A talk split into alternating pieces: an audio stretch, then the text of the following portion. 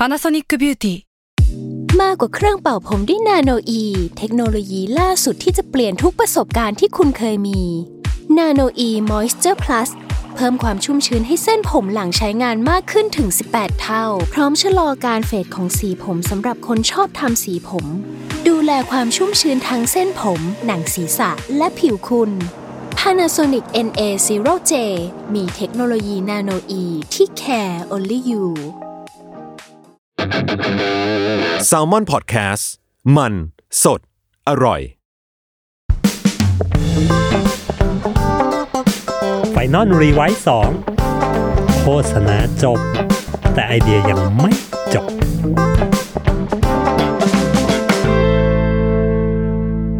สวัสดีครับ กลับมาพบกับ Final r e v i s e 2 Podcast ใน EP ที่ 9 นะครับ โฆษณาจบ แต่ไอเดียมันยังไม่จบนะจ๊ะ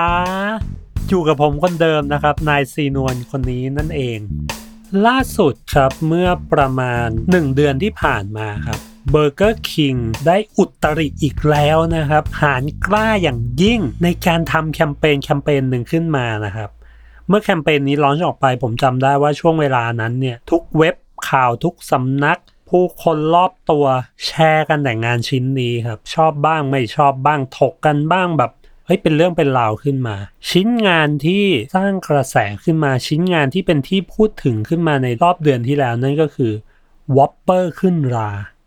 คุณฟังไม่ผิดนะเบอร์เกอร์คิงทำโฆษณา Whopperที่ราขึ้นเต็มไปหมดเลย แล้วทำเป็น print ad ปล่อยออกมาสู่สาธารณชนนะครับพร้อมกับมีวิดีโอเบื้องหลัง making of making of อะไรนะครับ ปล่อยออกมา โฆษณาชิ้นนี้เป็นหนึ่งในตัวโฆษณาที่ผมรู้สึกว่าเฮ้ยมัน set standard ใหม่อะไรบางอย่างให้กับสังคมเราโอ้ฟังดูยิ่งใหญ่เนาะเท้าความไปที่โจทย์ของแคมเปญนี้ก่อนนะครับ คืออยู่มาวันหนึ่งเนี่ยเบอร์เกอร์คิงเขาก็อยากที่จะออกมาป่าวประกาศว่าเฮ้ย ในปี 2020 เนี้ย ในปีถัด ๆ ไปเนี้ยเบอร์เกอร์คิงจะลดปริมาณการใช้เรียกว่าสารสังเคราะห์ที่อยู่ในอาหารนะครับ ไม่ว่าจะเป็นสารกันบูดสารกันเสียสีผสมอาหาร อะไรก็ตามที่มันเป็น artificial แบบ ingredient เนี่ยเบอร์เกอร์คิงจะพยายามเลิกใช้ โดยเฉพาะอย่างยิ่งเลยพวกสารกันบูดอะไรเงี้ยเขาจะเลิกใช้ละเบอร์เกอร์คิงก็เรียก Pitch Agency ครับเรียกมา 3 เจ้า ก็ได้แก่ Publicis Grey แล้วก็ o k i w i นะครับ ทั้ง 3 เจ้านะครับมีไอเดียคล้ายกันก็คือการที่เฮ้ย ถ้าเราจะบอกว่าต่อไปนี้เราจะไม่ใช้สารกันเสียแล้วเนี่ยงั้นเราทำเป็นเบอร์เกอร์ที่มันขึ้นรา แล้วก็พูดในประเด็นที่ว่านี่คือความสวยงาม this is a beautiful of no artificial นี่คือความสวยงามของการที่ไม่มีสารผสมอะไรใด ๆ ทั้งสิ้นนะครับเอเจนซี่ทั้ง 3 ที่นะครับ pitching มาไอเดียทับกัน ถ้าเป็นบ้านเรา หรือว่าถ้าเป็นปกติทั่วไปไม่ต้องบ้านเราหรอก ทั้ง 3 ไอเดียเนี้ยนอกจากมันจะซ้ำกันแล้วเนี่ย มันยังมีความแบบหืมใครจะไปซื้อลงว่าไอเดียแบบนี้นะครับแต่สิ่งที่เบอร์เกอร์คิงทำคือ เฮ้ย มึงทำมาสามไอเดียซ้ำกันใช่ไหม แต่บังเอิญกูชอบไอเดียนี้ว่ะถ้างั้นกูให้ทั้ง3เจ้าแม่ง develop งานเดียวกันหมดเลย ผมไม่แน่ใจนะครับ ในรายละเอียดไม่แน่ใจว่าทั้ง3เอเจนซี่เนี่ยทำงานร่วมกันยังไง อาจจะเป็น เฮ้ย ปีนี้เจ้านี้ทำปีถัดไปเจ้านี้ทำปีถัดไปอีกเจ้าหนึ่งทำหรือทั้ง 3 คนนะครับ ทั้ง 3 เจ้าเนี่ยมารวมแล้วก็มายำเป็นงานกลุ่มณ project project นี้เลยนะครับ ถ้าใครทราบข้อมูลตรงนี้ฝากอัปเดตผมทีนะฮะอะกลับมาต่อที่ที่ไอเดียนะครับคือ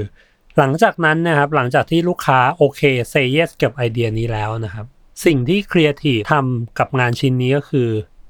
เขาเอา Whopper เนี่ยครับ Whopper คือเบอร์เกอร์ของเบอร์เกอร์คิงนะที่เป็นเบอร์เกอร์ขึ้นชื่อ เอามาตั้งไว้เฉยเลย แล้วก็ปล่อยให้มันเน่าปล่อยให้มันเสีย เขาก็ตั้งกล้องไว้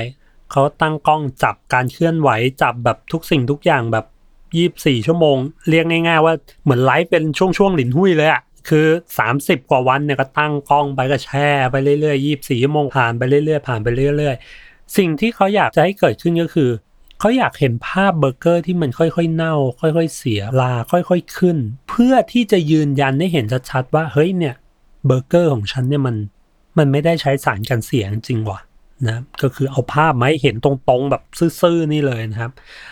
แล้วหลังจากนั้นพอเบอร์เกอร์มันขึ้นราได้ที่มันเน่าได้ที่นะครับครีเอทีฟก็ไปจัดการจัดแจงครับ หามุมที่สวยที่สุดของเบอร์เกอร์ที่มันขึ้นราอะแล้วก็ถ่ายมาทำเป็น print ad นอกจาก print ad ก็มีวิดีโอที่เป็น making of นะครับแล้วเขาก็ตัดวิดีโอเนี้ยมาเป็นเหมือนonline film หนึ่งตัวนะครับซึ่งสุดท้ายแล้วทั้ง print ad และทั้งตัวฟิล์มตัวเนี้ยมันก็พูดในสิ่งเดียวกันว่านี่คือ the beauty of no artificial preservative นะครับก็คือนี่คือความสวยงามของการที่เราไม่มีสารกันเสีย อย่างที่บอกครับเมื่อเมื่องานปล่อยออกไปโอ้โหคนพูดถึงมีทั้งคนชอบ มีทั้งคนเกลียด เพื่อนผมบางคนก็ชอบในมุมที่แบบเฮ้ยเฮียมันกล้าดีว่ะ บางคนก็จะไม่ชอบ เพราะว่าเฮ้ยมันเป็นอาหารนะเนาะมันก็แบบความน่ากินมันมันไม่หลงเหลืออยู่เลยอะ่ะมันก็มีความอีอีอีอีอยู่นั่นแหละ คือไม่ต้องทำขนาดนี้ก็ได้อะไรเงี้ยก็จริง ๆ ก็เป็นทั้งทั้งสองความคิดเห็นที่ก็ถูกทั้งคู่นะครับ ถูกทั้งคู่ไม่มีอะไรผิดไม่มีอะไรถูกนะซึ่งส่วนตัวผมเองเนี่ยณนะวันที่งานปล่อยออกมา คำถามแรกที่ผุดขึ้นในหัวผมเลยคือแบบ เชี่ยขายลูกค้าได้ยังไงวะทำไมถึงกล้าขายลูกค้าวะ และทำไมถึงขายได้วะ แล้วทำไมลูกค้าถึงซื้อ ขายได้ยังไงอะไอเดียเนี้ยนะฮะซึ่งไอความรู้สึกขายได้ยังไงเนี่ย หรือไอความรู้สึกที่จุดจุดจุดได้ยังไงเนี่ยแหละ มันคือ topic หลักของ EP นี้นะฮะ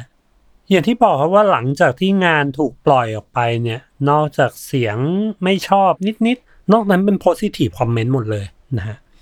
บางคนบอกว่านี่คือโลกใหม่ของการโฆษณา นี่คือ standard ใหม่ของของงานโฆษณา บางคนถึงกับบอกว่าชิ้นงานนี้เป็นชิ้นงานที่แบ่งครึ่งศักราชว่า โลกโฆษณาณยุคก่อนที่จะมีโฆษณาตัวนี้ กับโลกโฆษณาหลังจากที่มีโฆษณาตัวนี้ออกไปแล้ว บางคนพูดถึงขนาดนั้นเลยนะครับ ก็อาจจะดูแบบ โอเวอร์ไปนิดนึง แต่แต่งงานชิ้นนี้มันมีแรงกับเพื่อมอะไรบางอย่างให้กับแวดวงโฆษณาค่อนข้างสูงมากนะครับ ซึ่งนอกเหนือจากไอความรู้สึกว่าเฮ้ยขายได้ยังไงวะแล้วเนี่ยกับงานชิ้นนี้นะครับ จริงๆ ผมจะยกตัวอย่างอีกสักสองงานนะครับ ที่ให้ความรู้สึกว่าเฮ้ยจุดๆๆได้ยังไงวะนะครับไอจุดๆๆได้ยังไงวะมันมีอะไรบ้างมันก็มีมันก็คงจะมีแบบเฮ้ยคิดได้ยังไงวะหรือแบบ ขายได้ยังไงวะ หรือแบบ เฮ้ยมันถ่ายได้ยังไงวะ เฮ้ยมันกล้าทำได้ยังไงวะนะครับไอความรู้สึกแบบนี้แหละที่ที่ผมรู้สึกว่าเฮ้ยมันน่าสนใจว่ะพอมันมี factor เนี้ยเข้าไปอยู่ในงาน งานมันจะ up ขึ้นมาอีกเลเวลหนึ่งทันทีนะครับ โฆษณาชิ้นต่อไปที่ที่ผมจะยกขึ้นมาชวนคุยนะครับ ก็คือ p o c a l i s Wet Blue Dance Cry of Soul นะครับ จริง ๆ เดี๋ยวผมจะแปะลิงก์เอาไว้ข้างล่างให้นะครับ ก็สามารถเข้าไปชมได้นะครับ ย้อนกลับไปเท้าความ Pocari Sweat ก่อนนะครับ Pocari Sweat จะเป็นแบรนด์เครื่องดื่มนะครับ เครื่องดื่มที่เอาจริงก็ไม่ถึงกับจะเป็น Energy Drink มันอาจจะเป็นแบบคล้ายๆสปอนเซอร์บ้านเราแหละ แต่ว่ามันจะมีความเจือจางกว่านะครับ มันจะมีความเบากว่า มันสามารถกินได้ทุกวันมากกว่านะครับ ไม่ใช่แค่การออกกำลังกาย จุดเริ่มต้นของโปคาลิสเวตเนี่ย จริง ๆ มันมาจาก นักวิจัยคนหนึ่งที่ขี้แตก ขี้แตกแล้วท้องเสียแล้วแบบโอ้ไม่ไหวแล้วแบบฉันสูญเสียน้ำในร่างกายเยอะเหลือเกินนะเขาก็เลยพัฒนาน้ำขึ้นมาชนิดหนึ่งครับที่จะเหมือนคืนความสดชื่น หรือคืนแร่ธาตุคืนสารอาหารต่างๆ ให้กับร่างกายในปริมาณที่เหมาะสมนะครับแล้วก็ไม่ได้แรงจนเกินไป ไม่ได้อ่อนจนเกินไปนะครับเขาก็เลยคิดค้น Pocari Sweat ขึ้นมา ซึ่งในช่วงแรกๆ Pocari Sweat ถูก treat เป็นเหมือนเหมือนยา เหมือนน้ำตาลเกลือแร่เวลาเราท้องเสียท้องร่วง หรือแบบว่าเฮ้ยมันเหมือนน้ำเกลือที่แพทย์ให้กับคนป่วยอะไรเงี้ยครับจริงๆมันถูก develop มาจากน้ำเกลือนั่นแหละ แล้วก็ใส่สารอาหารใส่รสชาติอะไรเข้ามานะครับ แล้วหลังจากนั้น Pocari Sweat มันก็ถูกพัฒนาแบรนด์ขึ้นมาเรื่อยๆนะครับ จากความที่มันเป็นแค่ยา มันก็ถูก develop ขึ้นมาเป็นเหมือนเครื่องดื่มที่ทดแทนเกลือแร่ ทดแทนการเสียเหงื่ออะไรเงี้ย เพราะว่ามันมีโมเลกุลอะไรที่ใกล้เคียงกับน้ำในร่างกายของมนุษย์นะครับ จริงๆ ถ้าเราอ่านการ์ตูนนะ อ่านการ์ตูนญี่ปุ่นจะพบว่า เฮ้ย พวกนักเรียนญี่ปุ่น นักเรียนมปลายที่เล่นกีฬากันเนี่ย จะชอบ Pocari Sweat กันมากนะ Slam Dunk Slam Dunk อะไรเงี้ยก็จะดื่ม Pocari Sweat กันนะ Pocari Sweat มันก็เลยมี look หรือมี branding ที่ดูเป็น branding ของคนรุ่นใหม่ วัยรุ่นนะครับวัยรุ่นวัยแบบมปลายอะไรเงี้ยแหละ มันก็จะมีความกระฉับกระเฉงมาก ๆนะครับ ซึ่งตัวโฆษณาที่เขาทำเนี่ยเขาก็จะพูดกับกลุ่มวัยรุ่นนะครับ จริง ๆ ประเด็นการพูดหรืออะไรเนี่ยมันก็จะมีมันก็จะเป็นแนวแนวแบบเฮ้ยให้วัยรุ่นออกลุกขึ้นมาเสียเหงื่อทำตามความฝันกันเถอะนู่นกันเถอะนี่กันเถอะคือ ญี่ปุ่นมันจะเป็นประเทศที่ขี้บิวความแบบเฮ้ยทำตามความฝันกันเถอะอะไรเงี้ยนะฮะโปคาลิสเวก็จะเป็นแบรนด์ที่แบบเฮ้ยวัยรุ่นลุกขึ้นมาทำตามความฝันสูญเสียเหงื่อไป เราทดแทนให้ได้ ไปลุยทำตามความฝันกันนะฮะ ซึ่งโฆษณาที่ที่ผมหยิบยกมาเนี่ย มันก็จะเป็นโฆษณาตัวหนึ่งที่เนื้อหาของมันนะ เนื้อหาของมันคือจะเป็นวัยรุ่นที่เหมือนหลุดออกมาจากกรอบฉีกออกมาจากกรอบเป็นวัยรุ่นสามคนที่เอ้ย คนนึงเรียนหน้าเบื่อหน้าเบื่อคนนึงทำตามคนนู้นทีแล้วเขาก็ฉีกฉีกขนบมาแล้วก็มาทำในสิ่งที่ตัวเองอยากทำพลอตดูคุ้นๆเนาะพลอตก็ดูแบบว่าไม่ได้ แตกต่างมากมายอะไรจากพวกแบบน้ำบ้านเราอะไรอย่างเงี้ยนะ แต่สิ่งที่น่าสนใจนะครับของโปคาลิสเวตไอตัว Blue Dance Cry of Soul เนี่ยคือ วิธีการถ่ายทำของเขานะหนังเรื่องนี้ใช้วิธีการถ่ายทำเป็นลองเทคlong take ก็คือการถ่ายจากจุดต้นยันจบโดยที่ไม่มีการ cut เลย ไม่มีการตัดต่อใด ๆ ทั้งสิ้นนะก็คือถ่ายเคลื่อนกล้องตามไปเรื่อยๆนะครับเคลื่อนกล้องตามไป และความเป็น long take เนี่ย คนที่ทำงาน production จะรู้ดีว่า นี่แม่งโคตรยากเลย ถ่ายยากสุดๆ และยิ่งถ้าต้องแบบมีการ operate กล้องเยอะๆ แบบเคลื่อนไหวกล้องเยอะๆเงี้ยโอ้โห ยิ่งโคตรยากเลยนะ การที่จะได้ take take หนึ่งการที่จะได้ลองเทคดีๆ สักสักอันหนึ่งเนี่ยเฮ้ยไม่ใช่เรื่องง่ายนะครับ หนังเรื่องนี้เป็นลองเทคหนึ่งนาที เป็นเรื่องราวของเด็กอะก็วิ่งวิ่งแล้วก็เต้นเต้นเต้นมาสุดท้ายมาจบอยู่ในโรงยิมนะครับ ความพีคของมันคือลองเทคอันเนี้ย มันไม่ได้เล่าเรื่องแค่หนึ่งคนนะ แต่มันเป็นการถ่ายสามลองเทคพร้อมๆกัน จุดเริ่มต้นคนละจุดนะครับ เป็นเด็กนักเรียน3คนอยู่คนละมุมของโรงเรียน แล้วก็ลุกขึ้นมาเต้นตามเพลงนะครับ แล้วเรื่องราวเด็กทั้งสามคนเจอนี่มันก็จะค่อยๆมาบรรจบกันที่โรงยิมโรงนี้ที่เดียว long take หนึ่งคนว่ายากแล้วนะครับ operate กล้องเยอะๆ ยากแล้ว นี่แม่ง long take สามคนในลายเดียวกันแล้วมาประสานกันในตอนท้ายนะครับ ซึ่งพอผมเห็นงานนี้ในมุมครีเอทีฟอาจจะรู้สึกแบบเอ้ยยังไม่ไม่ค่อยเท่าไหร่นะครับ แต่ในมุมเพื่อนๆที่ทำ production เนี่ยทุกคนแชร์แล้วทุกคนแบบ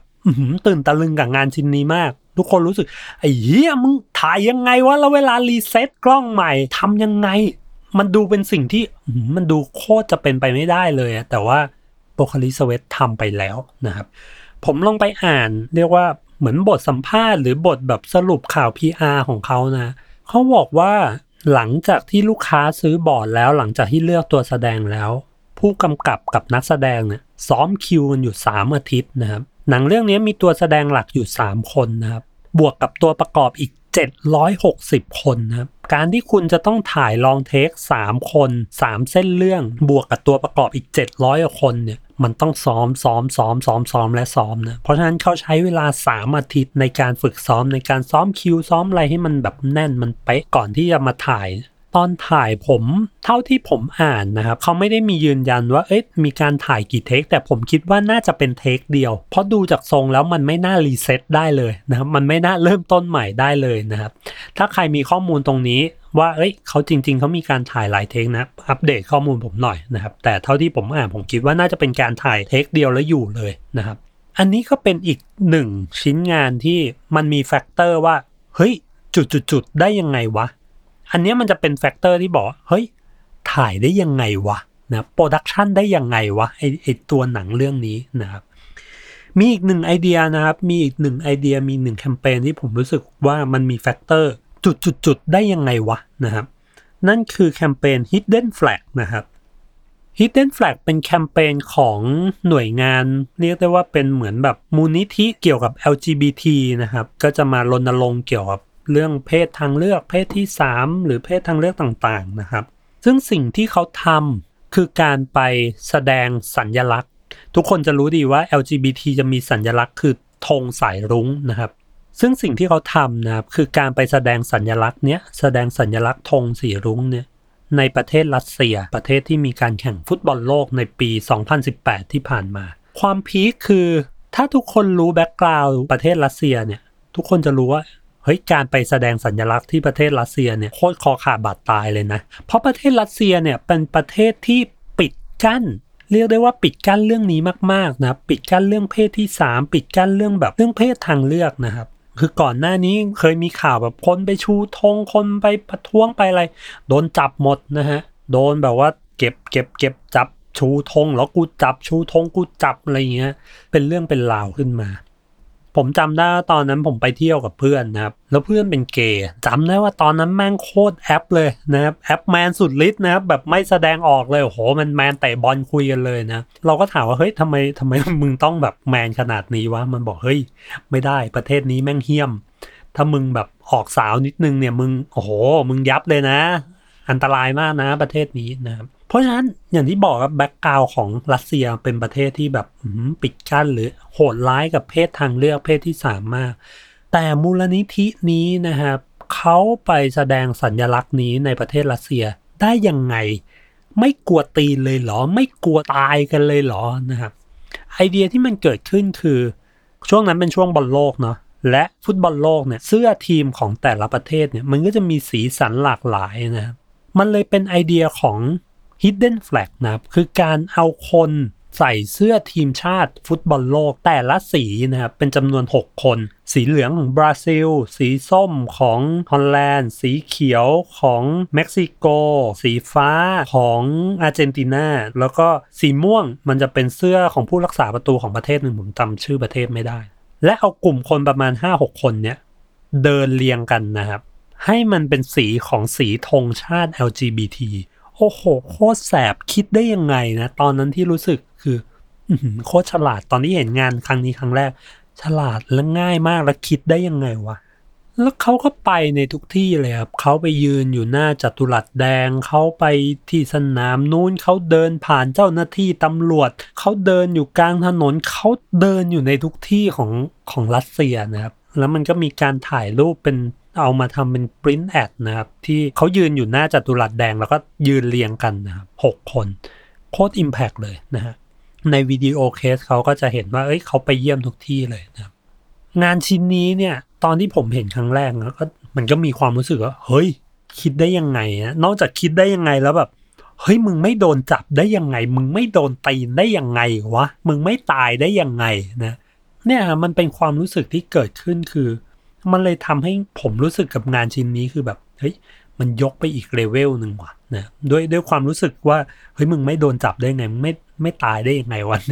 ไอความรู้สึกนี้แหละนะครับ อันนี้เป็น 3 เคสนะครับที่ที่ผมหยิบยกมาคุยกันวันนี้ อย่างที่บอกว่าไอความรู้สึกว่าเฮ้ยจุดจุดจุดได้ยังไงวะเนี่ยมันเป็นความรู้สึกที่มันเหมือนยกระดับงานของเราขึ้นมาอีก อีกเลเวลหนึ่งเลยนะครับ มันทำให้มันเป็น factor ที่ทำให้งานของเรามันมีคุณค่าเพิ่มขึ้นมาอีก ไม่ว่าจะเป็นเฮ้ยคิดได้ยังไงวะ ขายได้ยังไงวะ งานแบบเนี้ยขายให้ลูกค้าซื้อได้ยังไงวะ ถ่ายได้ยังไงวะโปรดักชันกันยังไงวะ หรือมันมีจุดๆๆได้ยังไงวะอีกเพียบเลยนะครับคือแบบกล้าทำได้ยังไงวะ ไม่โดนจับได้ยังไงวะ ซึ่งทั้งหมดทั้งมวลนะไอความรู้สึกจุดๆๆได้ยังไงวะเนี่ย ผมก็มานั่งคิดว่าเฮ้ย แล้วไอความรู้สึกแบบนี้มันมันเกิดขึ้นได้ยังไงวะนะฮะก็เลยมามานั่งสละตะคิดเอาเองนะผมรู้สึกว่าทุกอย่างทุกสิ่งทุกอย่างที่มันเกิดขึ้นไอความรู้สึกได้ยังไงวะเนี่ยมันเกิดขึ้นได้เพราะความ crafting นะความ craft ของครีเอทีฟความ craft ของ production house นะครับไอความรู้สึกที่คิดได้ยังไงวะเนี่ยมันคือการ craft ความคิดนะบางครั้งเราคิดไอเดียมานะครับเราชอบละชอบตั้งแต่วินาทีแรกที่ผุดขึ้นมา แต่ความ craft นั่นแหละ จะทำให้ไอเดียของคุณ แม่งมีเรียกมี factor นี้ขึ้นมานะครับลงลึกไปกับมันอีกทำให้มันรู้สึกเฮ้ยมันดีกว่านี้ได้อีกยังไงวะมันสนุกกว่านี้ได้อีกเจ๋งกว่านี้ได้อีกเปล่านะครับนั่นมันก็จะเป็นความ craft ในขั้นตอนความคิดนะครับหรือไอ้ความรู้สึกแบบ Whopper นะครับไอ้ Whopper ที่ขึ้นราที่เรารู้สึกเฮ้ยขายได้ยังไงวะอันนี้ผมว่ามันเป็นการ craft การขายงาน การ craft การ presentation เวลาเราทำงานเราจะเห็นมันจะมีเพื่อนเรา หรือน้องเราพี่เราที่เราทำงานด้วยกันเราจะเห็นว่าเฮ้ยแต่ละคนมันก็จะมีสไตล์การขายงานต่างกัน บางคนขายงานดี บางคนขายงานไม่ดีนะครับไอ้คนที่ขายงานดีๆ ส่วนใหญ่ มันจะมีความ craft อะไรบางอย่างนะครับ ไอคนที่ขายงานดีๆเนี่ยมันจะมีความความ craft ในการ present ของมันนะครับ มันจะมีการเกริ่นอะไรที่แบบกินใจมากเลยแค่เกริ่นเสร็จไม่ต้องเล่างาน แล้วมันก็ลูกค้าก็แทบจะซื้อแล้วนะนี่คือการ craft การขายงานนะครับ ในแง่ของ production house ก็เหมือนกันการที่แบบเฮ้ยไอ Pocari เนี่ยมันก็จะถ่ายแบบเป็นหนังปกติก็ได้นะฮะแต่ไอ้ production house เขา craft ในการถ่ายทำ craft ในความคิดว่าเฮ้ยทำไมมันต้องเป็นช็อตแบบนี้แบบนี้ มันเลยกลายเป็นอารมณ์ว่าทำให้เรารู้สึกว่าเฮ้ยงานนี้มันถ่ายได้ยังไงวะ ความรู้สึกนี้มันเกิดขึ้นเพราะเพราะความ craft ของ production house นั่นแหละนะครับ และนี่ก็เป็น EP ที่ 9 นะครับของ Final Device 2 Podcast นี้นะครับความรู้สึกจุดๆได้ยังไงวะนะครับคือ factor ที่ทำให้งานของเราเนี่ยมีคุณค่าเพิ่มขึ้นมาอีก และไอความรู้สึกแบบนี้มันก็จะเกิดขึ้นได้ในงานของเรา ถ้าเรา craft กับมันเยอะๆทำให้ไอเดียที่มันเฮ้ยจากดีอยู่แล้วเนี่ยมันดีขึ้นไปอีกหา factor ที่มันเฮ้ยได้ยังไงวะขึ้นไปอีกนะครับ ก็วันนี้ก็ขอลากันไปก่อนนะขอให้ทุกคนมีชิ้นงานที่คนอื่นเห็นแล้วรู้สึกว่า เฮ้ย คิดได้ยังไงวะ เฮ้ย ขายได้ยังไงวะ เฮ้ย ถ่ายกันได้ยังไงวะนะขอให้ทุกท่านโชคดีครับ ผม สวัสดีครับ